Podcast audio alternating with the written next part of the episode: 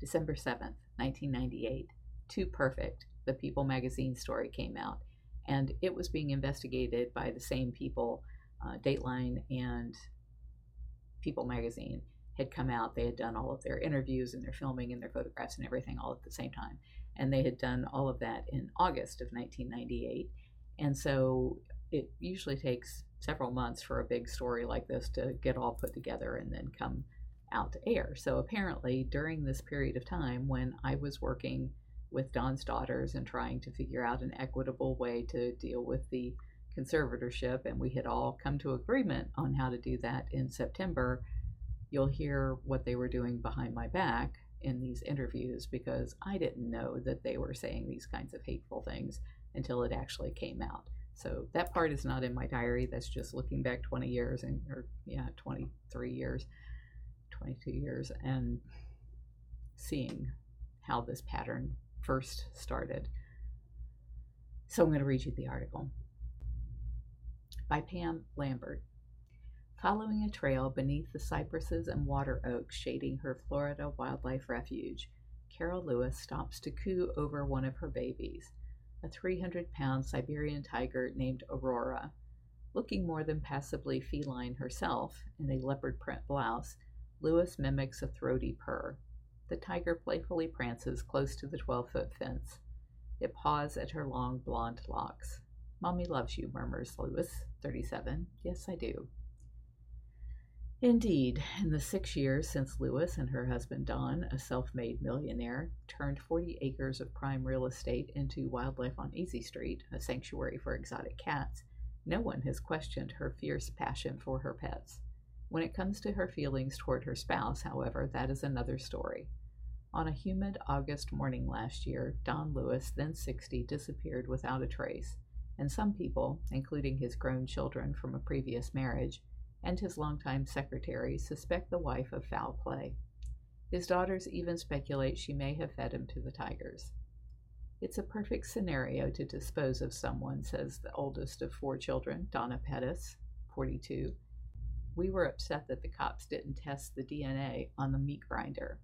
For her part, Carol Lewis, who harbors suspicions of her own, among them the notion that Don may have staged his disappearance, finds the Sweeney Todd theory grimly humorous.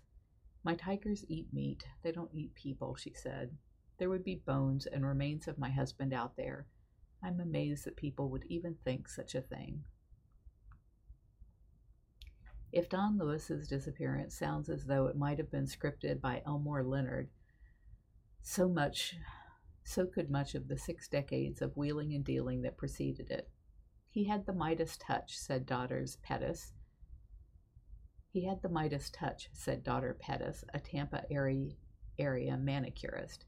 He could walk through cow droppings and come out smelling like a rose.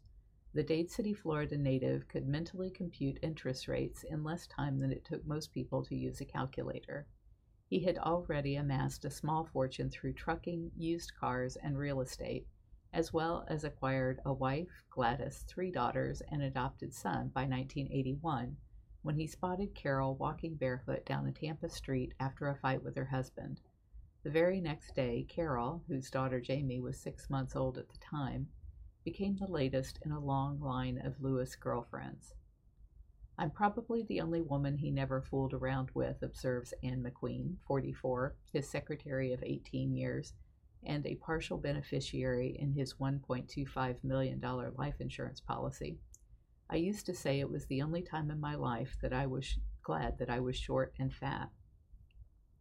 Despite his wealth, which grew substantially after Carol began helping him buy and sell real estate in 1984, much of it tax delinquent properties he had acquired at auction, Lewis had, had a split personality concerning money. The trained, though not licensed, pilot always carried enough cash to purchase an airplane, but he shopped for his clothes at garage sales. I used to tell him, says McQueen, that he put the chirp in cheap, cheap, cheap. When Don and Carol finally married in 1991, the year after his divorce, he gave her a $14 wedding ring during a courthouse ceremony. But soon after, Don sprang for something Carol would love better than any bauble a six month old bobcat named Windsong. Within a few months, both Lewises were sufficiently smitten that they and Jamie, who's now 18, drove to Minnesota to buy another six bobcat kittens. When we got there, it turned out to be a fur farm. The guy had 56 kittens, Carol recalls. We couldn't just pick out six and leave 50 to die, so we bought every one.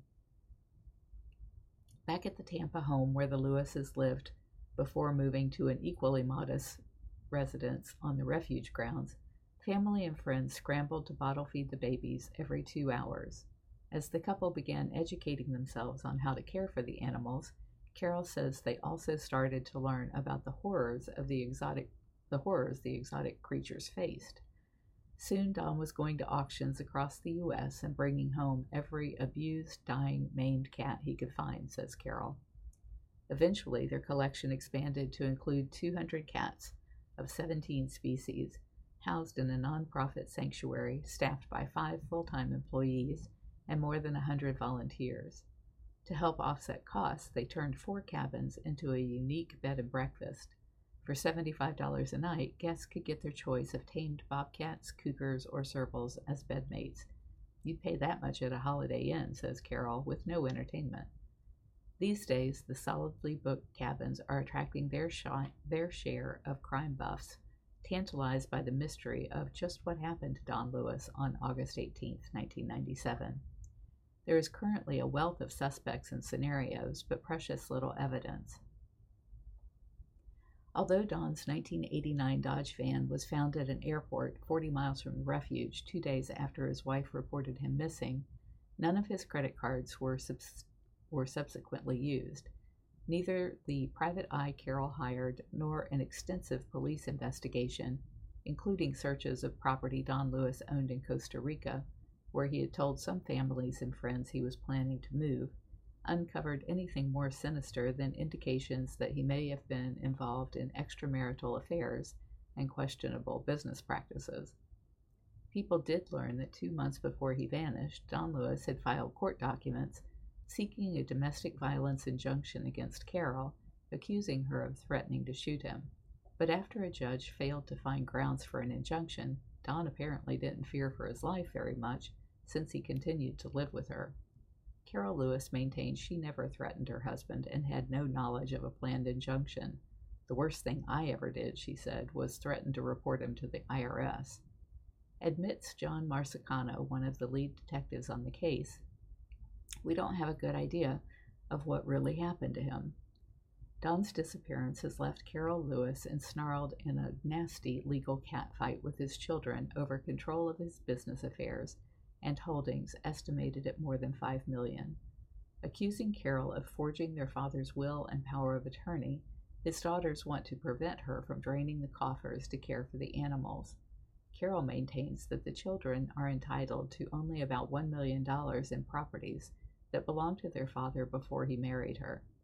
Under a temporary court order, Carol can just use 152,000 from the real estate operations to run the refuge when the current annual budget is expected to exceed 225,000. Last year, the sanctuary spent $22,000 on veterinary bills alone. As a result, Carol is trying to negotiate settlements that would give her stepdaughters a total of about 1 million in properties and allow her to manage the bulk of the estate until Don can be declared legally dead in 2004. The cats are her life, says Carol's mother, Barbara, 57, who has been helping run the real estate business. She doesn't care what she lives in as long as the cats are taken care of. A truce with Don's daughters would ease the financial crunch, but the cloud of suspicion hovering over Carol Lewis and her beloved cats may remain. Can you imagine having people think you killed your husband or wife and not being able to prove otherwise? She asks. Without a body, there is nothing I can do to clear my name.